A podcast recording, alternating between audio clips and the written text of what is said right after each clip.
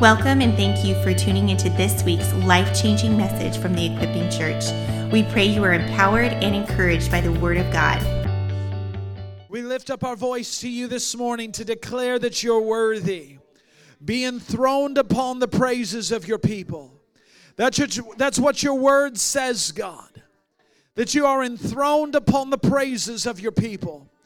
Father, let our praise create a throne in this atmosphere this morning. Father, we thank you that in your presence is the fullness of joy. That in your presence there is joy unending. And Father, this morning we thank you that you're breaking depression off of people. You're breaking oppression off of people. You're setting people free in your presence this morning. Because that's who you are, God.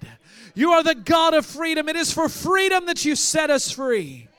And so, Father, we lift up our voice to you this morning to declare that you are worthy. To declare that you are worthy. There is no one like you. There is no one like you, God. There is no one like you. And so, Father, we ask this morning that your presence would fill this house. That your word would go forth in power. That your word would set the captives free this morning. And that, Father, when we leave this place today, that it would be your presence and your power that we could testify of. Because it is your presence that sets us free. It's your power that transforms us. It is you who takes us from glory to glory. We give you honor and we give you praise and we give you worship this morning, King Jesus. And we say this morning that it is your anointing that breaks every yoke of bondage. And so we pray this morning that when I pull my hands back this morning, God, it would be your touch that is left behind.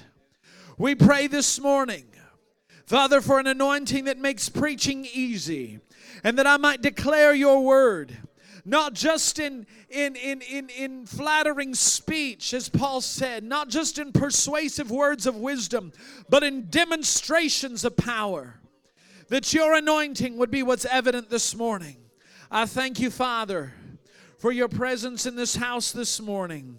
In the name of Jesus, amen and amen and amen. Amen and amen. You can be seated in his presence this morning. Hallelujah. Hallelujah. We thank you, Jesus, for your presence. Now somebody pray that the demons get out of the sound system. We cannot figure out what that buzz is this morning. So we just pray it goes. Hallelujah. Hallelujah. Well, isn't it good to be in the house of the Lord this morning? Isn't it good to be with people who love Jesus this morning? Hallelujah. I know there are many out this morning sick. I keep getting texts, and so let's just pray this morning for the healing touch to go across the live stream. Amen. Amen. Well, we finished up our series 2 weeks ago, We the Church. And then last week, of course, we had Pastor Mark and Tammy with us. How many of you got a touch from God? Amen. And Pastor Mark really, he gave us a challenge, church, to birth revival. And he came to assist us in the breaking of the water. But I want to tell you this morning, I think there's a little more breaking that needs to take place. But I think we're going to birth something incredible. Amen. And I want to start a series this morning.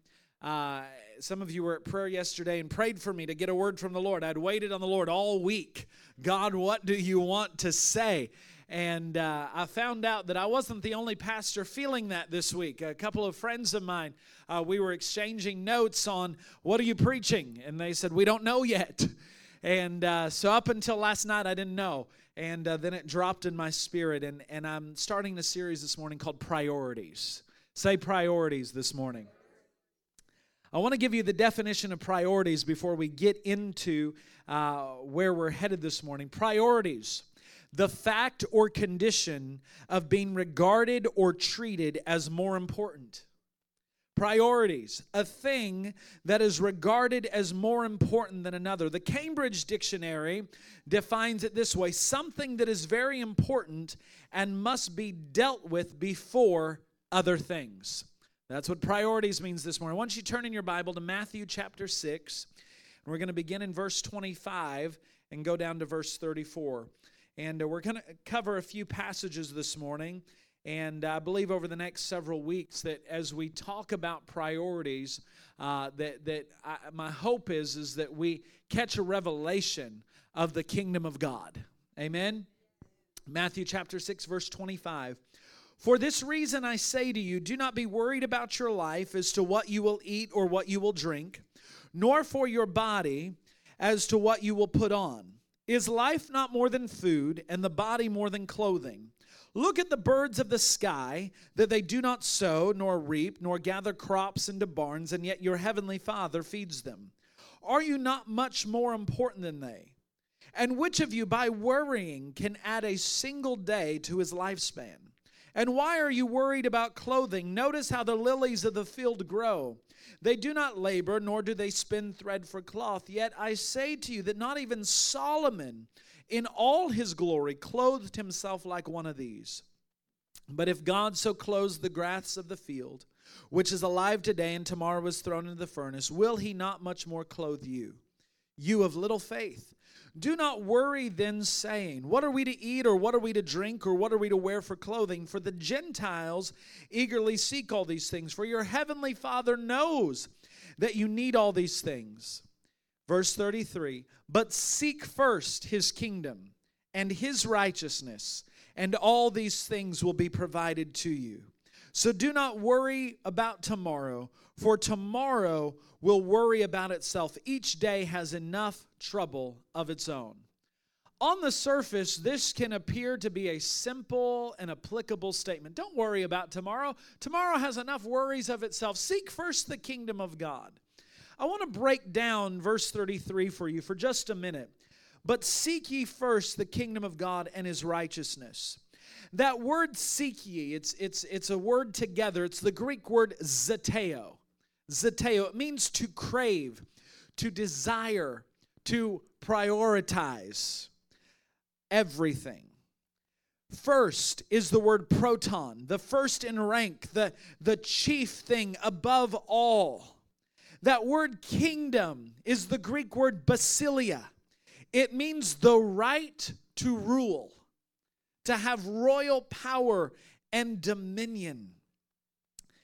And righteousness, I want to jump down to the word righteousness, and I'm going to pronounce this one wrong. Dikaiosini,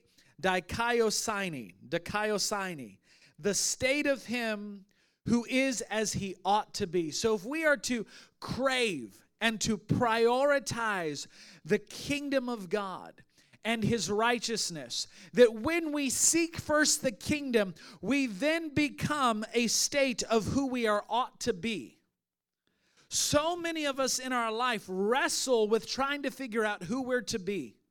But if we would seek first the kingdom, we would find ourselves in a state of who we are ought to be. And in this passage that we first read this morning, it seems so simple. Oh, don't worry about tomorrow. How many of us have ever heard that phrase? Don't worry, be happy. Right? How easy is that really? When we really break it down, we find ourselves often worrying about tomorrow. In our current economy, in our current political atmosphere, there can be so many opportunities to worry. So many opportunities to get stressed out about tomorrow. But Jesus issues rather a strong statement here. He says, but seek first the kingdom. And it seems simple. But if we really consider the context, just a previous chapter, Matthew chapter 5, we find the Beatitudes, this whole new set of values to live by. And we see this series of life principles concerning character and behavior towards others. And there's issues concerning marriage and how to handle conflict. And at the end of all of these challenges of behavior and lifestyle, Jesus then speaks concerning the priority of seeking first the kingdom. He says, I'm giving you all these values to live by. I'm going to give you this whole set of principles to live by, but at the end of it, I'm going to issue a challenge. And I'm going to challenge you to prioritize seeking first the kingdom. Because this is what will happen, is that when we seek first the kingdom, it's all about a lifestyle change. It's about living our lives according to different standards, living our lives according to different principles from those around us. It is a radical adjustment. It is a radical adjustment. It is something that flips our whole world upside down. The kingdom is really about spheres of rulership. When we really begin to understand the kingdom, it's about spheres of rulership. And prior to Christ, the only rulership we had was self. Prior to Christ, it's all about me, right? It's all about me right here. And in society today, everything is about personal rights. My right to kill my baby. I'm going to hit it hard this morning. My right to choose how I want to live. My right. It's all about my right. It's about my right. It's about my right. And there was a time in our country where maybe it mattered a little bit about our neighbor. Maybe a little bit. There was a time in yesteryear, maybe a few decades ago, where there was consideration about the neighbor. Man, Greg, can you just kill my monitors? This buzz is killing me up here. I mean, it is like vibrating the stage. Command the demon of buzzing to go. I don't even need monitors. We can just get rid of them. And so in this idea of personal rights, we have found over the years that it's become so center-focused and isolated, that we want to isolate ourselves from community. My goodness, I'm ready to preach without a microphone this morning. Go old school. Be like John Wesley. Just find a little hole in the room to... It's that one.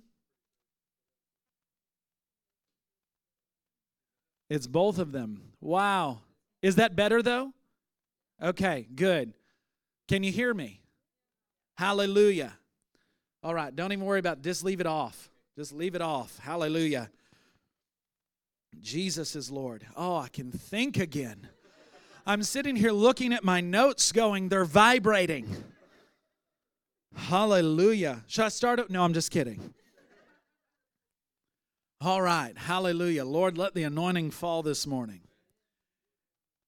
So in this place that we find ourselves in our current situation, in our society, we find that it's all about the isolation of self. It's all about the priority of me, myself, and I.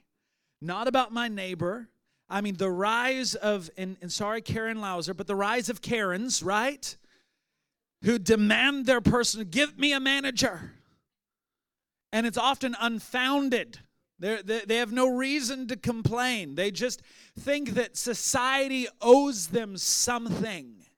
And so Jesus radically confronts selfishness. He radically confronts self-centeredness, living for self-advancement.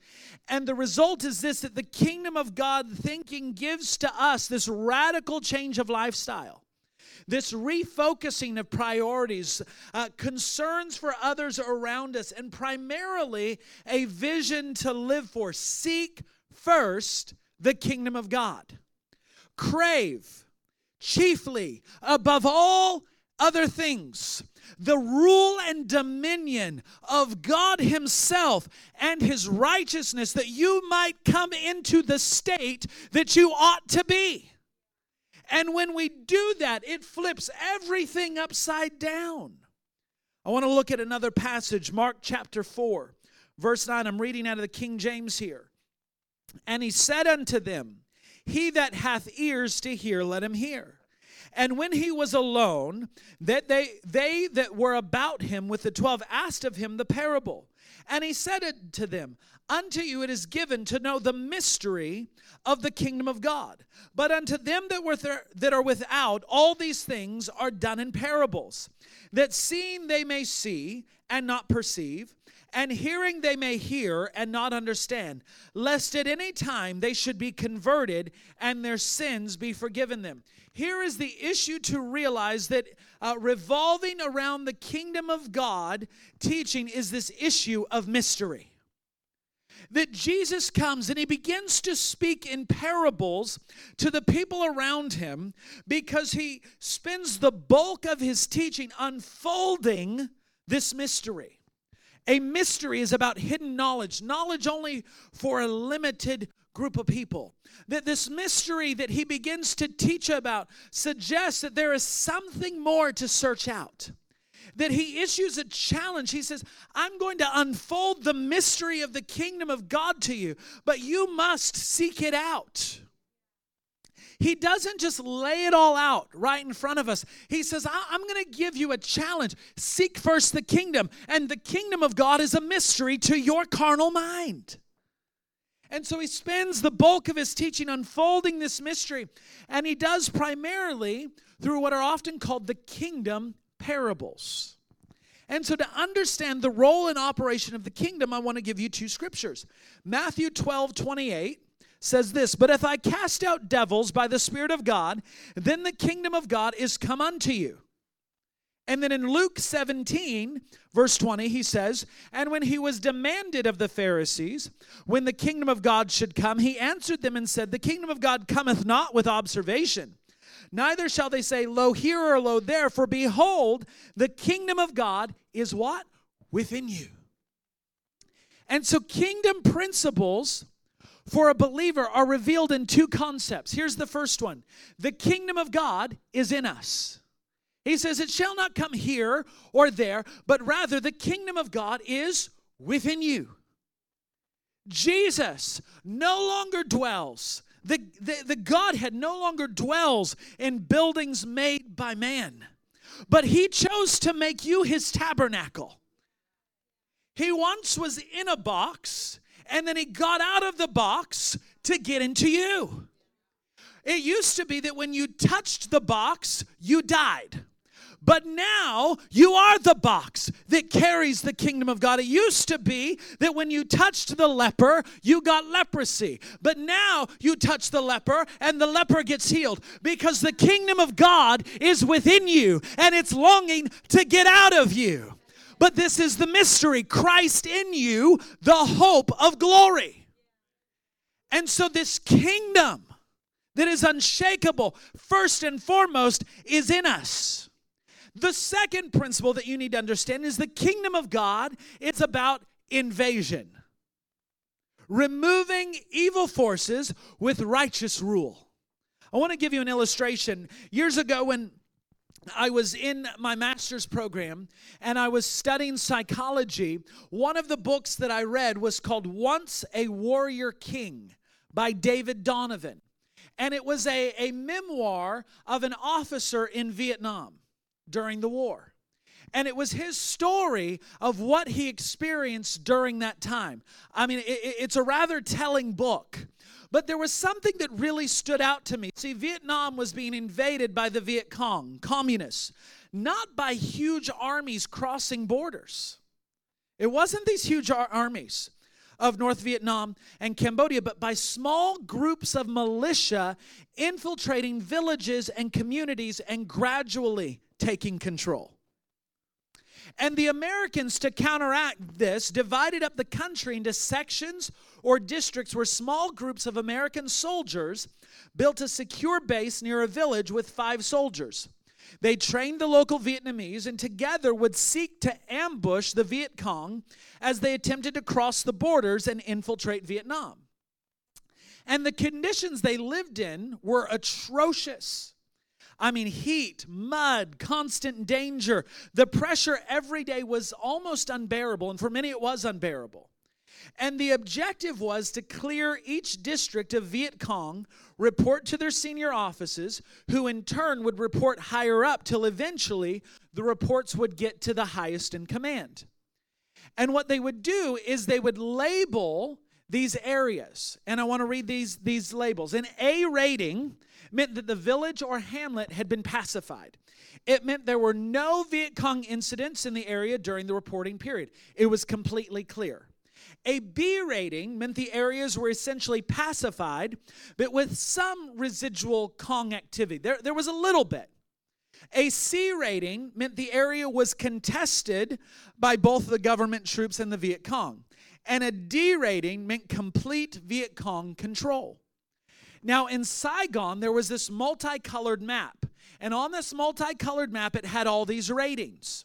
And it was shown to the visiting generals and celebrities and politicians in the air-conditioned headquarters. I mean, just the beautiful, just so nice and so luxurious. And all these visiting politicians and these celebrities would come, and they'd look at this beautiful map, and the successes were explained in great detail.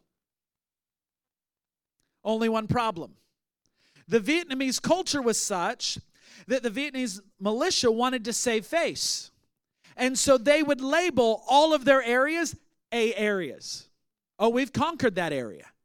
And then, of course, the American offices out in the field also wanted to show success, that it wasn't just a waste of time. And so if they didn't, they would be replaced to a worse situation. So their district was also reported as an A district. So you have all these politicians and celebrities coming into these nice headquarters, looking at this nice map, and it's looking like a great success. But we all know the reality, right? We know history. And so deception and lies ruled while the real work of the displacing the Viet Cong continued. We need to apply this to our own life. If we apply it to our own life, we have the Viet Cong invading our lives, called demonic forces, strongholds of wrong thinking and behavior. And we have a nation, a heavenly nation, seeking to take back the land, seeking to invade our lives, to remove these invading forces and bring righteous rule, called the kingdom of God.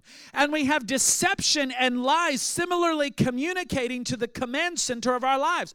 Our hearts lie to us and say, oh, we've got all this under control. We've got an A rating in this area of our life, when often they are not.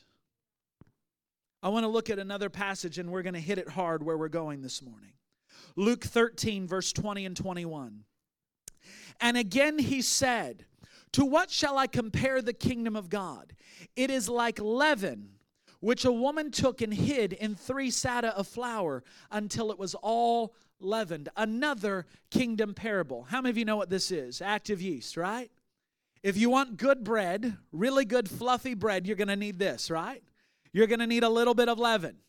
And here in this parable, he says, to what shall I compare the kingdom of God? It is like leaven, which a woman took and hid in 3 sata of flour until it was all leavened. Leaven used as an agent to spread through the dough used to bake bread, and so cause the bread to rise in the baking process. Only a little bit of leaven is required, but it has the power to influence the whole dough. So leaven is about influence. It's about change. It's about transformation. It's about changing that lifeless dough and bringing it to life. And Jesus is illustrating for us the nature of the influence of the kingdom of God. So here's your first principle.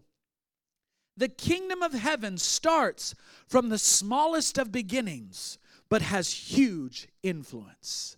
Just a little bit of leaven. Conversely, when we look at the Jewish culture, when it comes time for Passover, they go through the house and remove all the leaven. Why? Because a little leaven can spoil the whole lot. But when we're looking at the kingdom of God this morning, what happens often in the life of a believer is they come, they pray that wonderful prayer of salvation, they surrender all, and then they stop right there. You give your life to Christ and, oh, that's it. No, never. There is meant to be a complete, thorough, gradual infiltration of God's rulership, and the consequence is transformation of a person's life. Like leaven that changed the whole character of the dough, so it is that the kingdom of God is meant to change the character of the believer. Your priorities change. And here is where we encounter a problem. What is the observation when we cross the path of a believer, but who over a period of time there's been no change? We see this often. A person becomes a believer, but they still retain bitterness. They still retain unforgiveness. There are still areas of sin that remain unconquered. Independence and rebellion still dominate. What do we make of this? The only conclusion that we can come to is there's still a little bit of the Viet Cong that needs to be displaced. There's still a little bit of this invading army that needs to be displaced. And the person can believe that the areas of this A territory dominate because they focus incorrectly their lives. We've got to displace the armies of the enemy from our lives, because here's the second principle. The work of the kingdom is unseen. Once I mix this yeast into the flour, I don't see it anymore, but it's transforming from the inside. And I think too many of us have come and we've had an encounter with God, and then we stop the transformation process. We stop and we go, well, I'm not seeing it as quickly as I want to. It takes time for that dough to rise. How many of you know you can't just put the yeast in and then stick it in the oven? There's got to be a process that takes place. And so many of us don't enjoy the process, because it is a difficult process at times when we have to face the difficulties of our life, when we have to face the hurts, the wounds, the things that have happened. But I want to tell you that though unseen, it is working on the inside of you. The leaven simply doesn't work of influence, and only when the work is done is the difference seen. No, there's a process that is unseen in the kingdom of God, and if we'll allow that process to challenge us, it's challenging the inside of us to transform us into a new creation. That presents another problem. It is easy to compare ourselves with another believer, thinking we are doing all right compared to them. Well, I'm not as bitter as that person. Well, I go to church 3 times a month. They only go twice. I check off my daily Bible reading plan. And we compare, and then we go, I'm doing better than them. But see, what we don't see is the inside of a person. And we judge what's happening on the outside and not what's happening on the inside, because in their hearts there may be a huge process of change and conviction occurring, and we don't see that, but suddenly there's a change. I'll never forget one time I was preaching at a conference, and I was down at the front, and this woman walked up, and there was hardly any clothes on her. Hardly any clothes. And I'm going, Jesus, someone get her out of the front row. Why is she up at the front? And I'm going to tell you, I was judging her in my heart. And I'm judging the leadership of the church. And I'm going, this is just awful. I'm going to have to turn this way to just be able to pay attention. My pastor friend leaned over and he goes, isn't that beautiful worship? I said, I wanted to, are you full of lust? Like, honestly, that's what I'm thinking in that moment. Because I can't even look over here.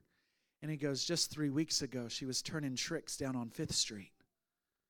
And she was addicted to heroin, and she came into a church service, and she got instantly delivered of her drug use. Instantly, she turned away from all of it. She went and got a job. She's working to get her kids back, and it's only been 3 weeks since she's been saved. On the outside, I could look and go, I don't see any leaven working on the inside there.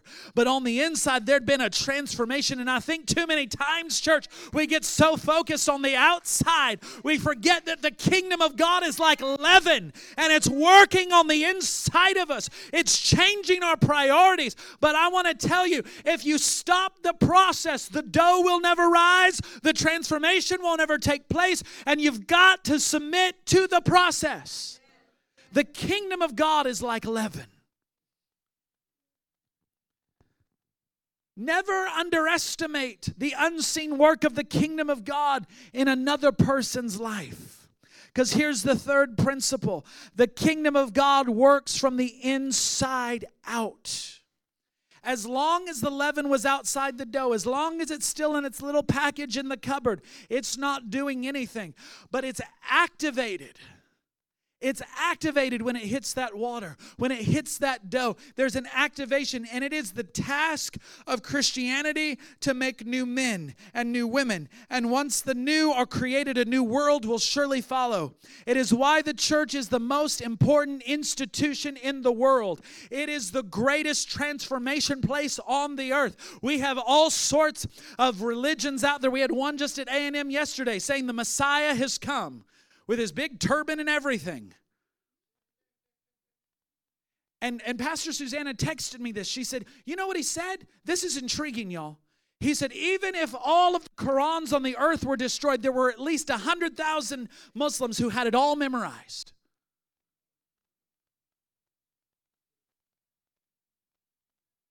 Just let that one sink in for a second. And here we have the hope of the world living on the inside of us. We have the greatest institution in the earth. I don't care what all those anti-church people say. I'm sorry they're hurt. I'm sorry they're wounded. The wounds are real. The hurt is real. But the church is still God's transformation agent in the earth. And it will be till he comes. I take caution with people who are always beating up his bride. Listen, church stuff happens, but we submit to the process. The fourth principle, the power of the kingdom of God comes from outside of us. We must understand that Christianity is not some self-help course to change your life. The dough has no power to change itself. I can take flour and I can stick it in the oven and it's going to be burnt flour. But when the ingredients are added to it and we work the dough, and I mean, we could do a whole message on the potter's wheel and all that happens in that process and kneading the dough. Kneading is not fun. I don't like to be kneaded. And yet God takes his hands and he works through us. And he cuts the dough and he separates the dough and he does all those things. And if you've ever had my wife's challah bread, it'll make you challah. I mean, it's braided together and it's brushed with that honey and it's so good. And the finished product is amazing. But the process to get there is indeed a process. We have no power to ultimately change ourselves. We need an invasion of an outside influence. We need the leaven. We need the kingdom of God. We can put artificial controls over our lives, but right circumstances, and we'll revert to old habit patterns. That's why modern accountability doesn't work, because I can tell you all day, hey, I'm doing good. Keep me accountable. Okay, how are you doing today? Oh, I'm doing great. Oh, good. Just checking on you. That's not accountability. That's not accountability. Real accountability is doing life and getting real. It's not lordship, it's partnership.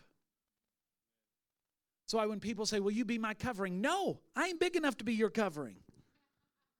You need Jesus to be your covering. And I partner with your covering. I'm not the shepherd, I'm the under shepherd. My blood didn't cover you, his did. And when we understand those principles of how the kingdom of God... Now listen, people get all weird about the word covering and authority and all that stuff.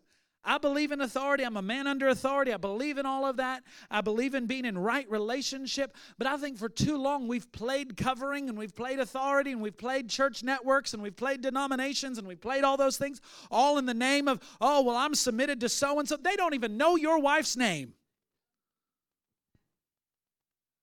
I was part of a network one time overseeing hundreds of ministers who would apply to become part of the network and then would say, so-and-so's my spiritual father. He ain't your father.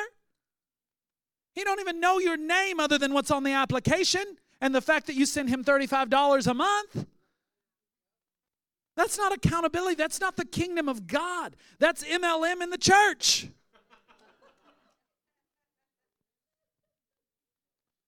I decided years ago I wouldn't let MLMs in the church. You know why? It destroys people.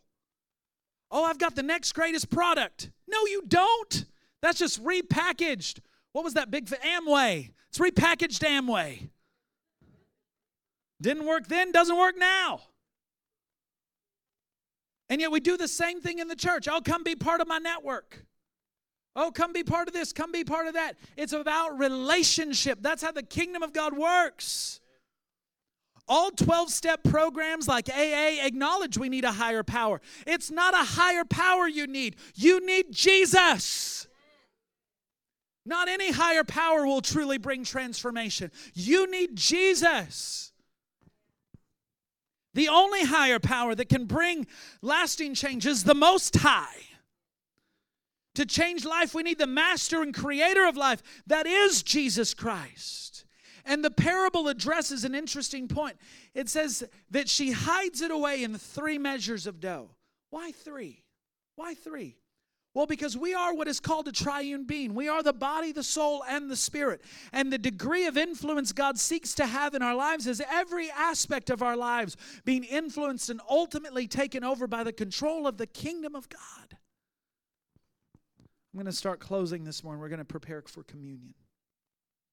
In truth, it is de-territory truly becoming a territory in our lives. There is, however, one important point to conclude. The invasion and influence of the kingdom of God is something we must allow and must desire to take place. We both must allow it and we both must desire it. True Christian faith is exemplified in the desire to become like Christ in every aspect. We are called to be the image bearers of Jesus. I should look like Jesus. Now, at times, that means flipping over tables. But whose tables did he flip over? The religious. Who did he take a whip to? The Pharisees. Who did he call whitewashed tombs? The Pharisees. The sinner, he just said, go sin no more. Today your sins are forgiven. But the religious who thought they had it all together, that's who he persecuted. Jesus was like, I'm going to challenge that system. And next week, we're going to talk about the leaven of the Pharisee. We're going to talk about the leaven of Herod and how those leavens seek to take out the leaven of the kingdom in your life. Priorities. Seek first. That word proton, chiefly, above all other things. The kingdom of God likened to leaven is actually a challenge to us, firstly, to believe for and willingly allow the influence of God's power and presence to overtake our lives. Crave, desire, prioritize, give everything you've got for the kingdom of God and His righteousness. Righteousness, the state of him who is as he ought to be. That's what righteousness is, being like Jesus. That's what you were created for, is to be in the image of the Almighty. And we've lived so substandard. We've preached greasy grace. Oh, just pray a prayer. That's it. No. So much more than that. It's not just pray a prayer and buy a ticket to heaven. It's about heaven coming into you. Listen, we get to go to heaven someday, and I look forward to that day. But did you know that even heaven's not for eternity? He's going to make a new heaven and a new earth, and then we live on the new earth. I mean, there's so much there, and I think we've so settled for in the sweet by and by. Someday when I get over to Glory Land, hallelujah, I'll fly away. Listen, I'm clipping your wings till he returns. Some of you are perched, ready for flight. And he says, occupy till I come. Occupy till I come. Let the kingdom of God invade your life and then take that kingdom and invade that life. We're going to take communion this morning. Sorry, y'all, I'm taking over this morning. Normally it's Pastor, and they do such a wonderful job with communion. But I just feel led specifically to do something with communion this morning. So as the elements get passed out, if you are not a believer this morning, The Bible says that communion is reserved as the Lord's table. And it says that we must examine ourselves. We must look. Have I given lordship to Jesus in order to partake of his body this morning? And I want to give you that opportunity. If you've never received Jesus as Lord, if you've never submitted to the leaven of the kingdom, to allow God to come in and transform you, I want to give you that opportunity this morning. If you've never made a decision to follow Christ, I want to give you that opportunity this morning. If you're in the room or you're watching by live stream this morning and you've never made a decision to follow Christ, I'd love for you to slip up your hand right now and say, Pastor Jacob, I want to follow Jesus this morning. Anyone in the room this morning? All right, as we get ready to partake of communion this morning, I think that sometimes in the Protestant world, we undervalue communion. There's something supernatural that takes place when we take communion. It's a supernatural experience. It's not just, oh, I'm just remembering what the Lord did. No, I'm partaking in what the Lord did. As I partake of the bread this morning, I'm partaking in what his broken body paid for your life and my life. We're partaking of that. And so this morning, as we get ready to partake of this bread thing, I want to invite you to just take a moment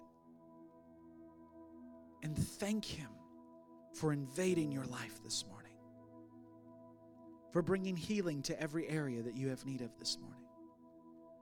Father, we thank you for the kingdom of God this morning, that you came preaching the gospel of the kingdom, that the kingdom of God might invade every part of our lives. I pray this morning that as we partake, that, Father, you'd bring healing to people's lives, heal sick bodies, bring transformation. In Jesus' name, amen. Let's partake.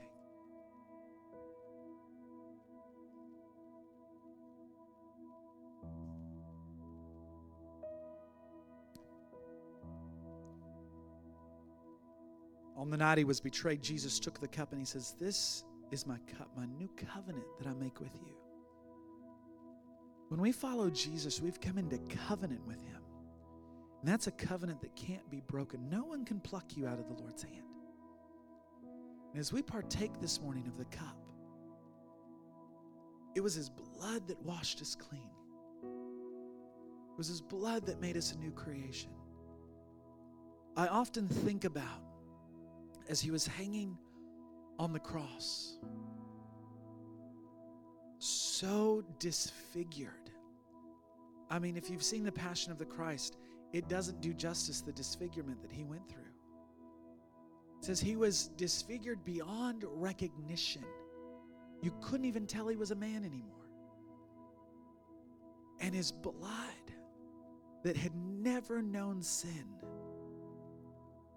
He wasn't a sinful man. There was no sin in him. He had overcome it all. That blood, that covenant he made with us, gives us the power to overcome sin. And this morning, as we partake of that cup, I want you to just for a moment forgive anyone you need to forgive, because he forgave you. He came into covenant with us that we might be free. Let us not hold anyone in bondage this morning. Father, this morning, we thank you for the blood. Jesus, what a price you paid for us. So broken. Your blood ran for us. And this morning we pray. And we release forgiveness for anyone that we carry aught against. We forgive those who have trespassed against us. And we receive your forgiveness, God. And we thank you for the covenant that we are in with you. In Jesus' name. We pray that your life was impacted today by the presence of God. For more information about the Equipping Church or to give online, please visit www.equippingchurch.us.